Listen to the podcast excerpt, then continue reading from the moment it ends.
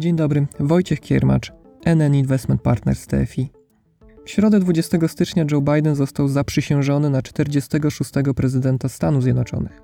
W przeciwieństwie do poprzednich, ta inauguracja odbyła się jednak bez tłumów przy słynnym obelisku Waszyngtona i przy asyście ponad 20 tysięcy żołnierzy Gwardii Narodowej. To oczywiście środki bezpieczeństwa spowodowane pandemią COVID-19, ale też ochroną przed ponownym wtargnięciem na teren Kapitolu przeciwników świeżo upieczonego prezydenta. Tak jak to miało miejsce 6 stycznia tego roku.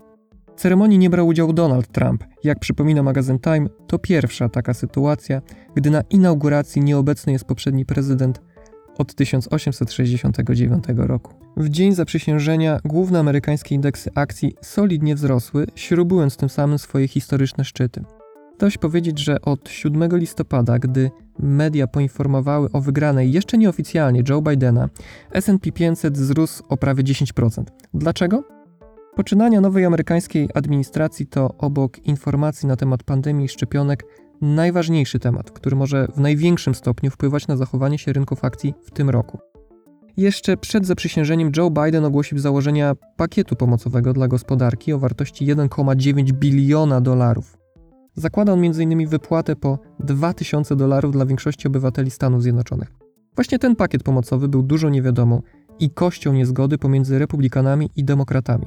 Obydwie partie jakoś nie mogły się dogadać zarówno co do kwoty, jak i zakresu pomocy. Przez wiele tygodni rynki funkcjonowały więc w warunkach dużej niewiadomej. Gdy jednak stało się jasne, że demokraci będą mieli w rękach nie tylko swojego prezydenta, ale również większość w Izbie Reprezentantów i decydujący głos Kamali Harris w Senacie, inwestorzy zaczęli dyskontować, że do realnej gospodarki, to jest do kieszeni Amerykanów i do przedsiębiorstw, popłynie znacznie więcej pieniędzy niż wcześniej zakładano. To w połączeniu z krzepiącymi informacjami na temat skuteczności szczepionek i obiecującymi danymi makro wpływało i może dalej pozytywnie wpływać na kurs akcji spółek nie tylko amerykańskich, ale i globalnych. Ten powszechny optymizm może jednak dawać do myślenia, na co zwraca uwagę Marcin Szortyka, dyrektor zespołu zarządzania instrumentami udziałowymi w NN Investment Partners TFI. Jak mówi, rynki są w fazie euforii wspieranej przez dane gospodarcze, jednak niepokojące informacje i doniesienia, jak na przykład te o przedłużeniu lockdownu w Niemczech do końca kwietnia, czy kolejne mutacje wirusa, mogą na rozgrzane głowy inwestorów zadziałać jak zimny prysznic. Póki co, mówi Marcin, nie dostrzegamy jednak takich sygnałów i pozostajemy umiarkowanie optymistyczni w stosunku do ryzykownych aktywów.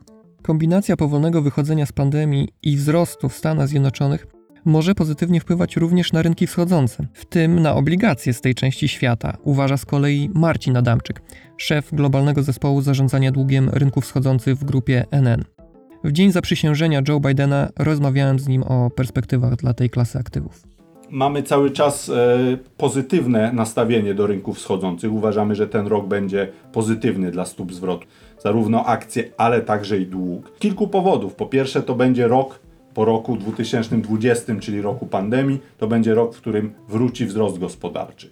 I to nie będzie wzrost równoległy we wszystkich krajach. Oczywiście wiodącą rolę e, tu, tu odgrywają Chiny. Chiny właśnie ogłosiły dane za czwarty kwartał, wzrost na poziomie 6,5%, czyli na poziomie wyższym niż było przed pandemią.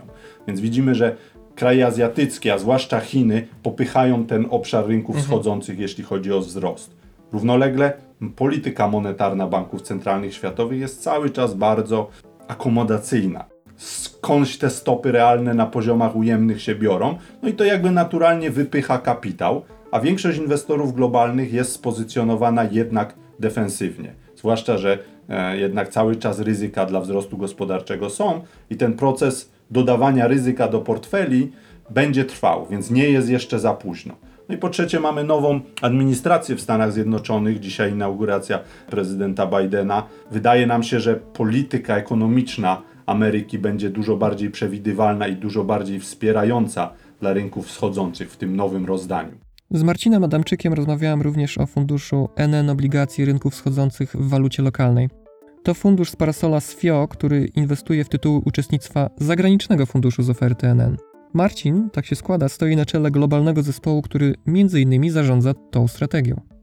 To jest fundusz, który bardzo bliski mojemu sercu zresztą, e, który inwestuje w zdywersyfikowany portfel obligacji rynków wschodzących w walucie lokalnej. To są rynki zarówno duże, typu na przykład y, 10% udział w portfelu czy w indeksie rynku chińskiego. Wiemy, że to jest drugi największy rynek obligacyjny na świecie po amerykańskim w tym momencie. Jest to jakby ważny składnik tego typu portfela i w tym momencie to chyba jest najbardziej gorętsza klasa aktywów obligacyjnych na świecie, patrząc na zainteresowanie inwestorów.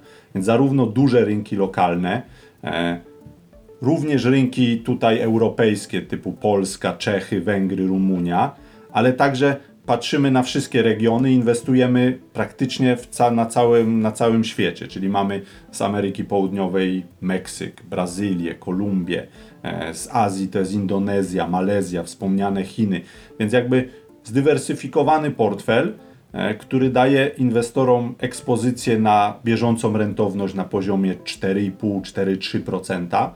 Ostatni element, który z reguły jest najbardziej zmienny i stanowi o jakby pewnej, pewnym wyzwaniu w zarządzaniu tego typu funduszem, ale z drugiej strony może dać inwestorowi znaczący upside, jeśli chodzi o stopę zwrotu, no to jest ten komponent walutowy, więc inwestujemy w tym przypadku w koszyk 20, 20 kilku walut rynków wschodzących.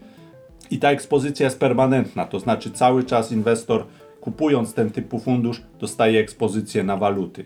Zdaniem Marcina waluty rynków wschodzących po kilkuletnim ciężkim okresie związanym z silnym dolarem zaczynają wyglądać coraz bardziej atrakcyjnie.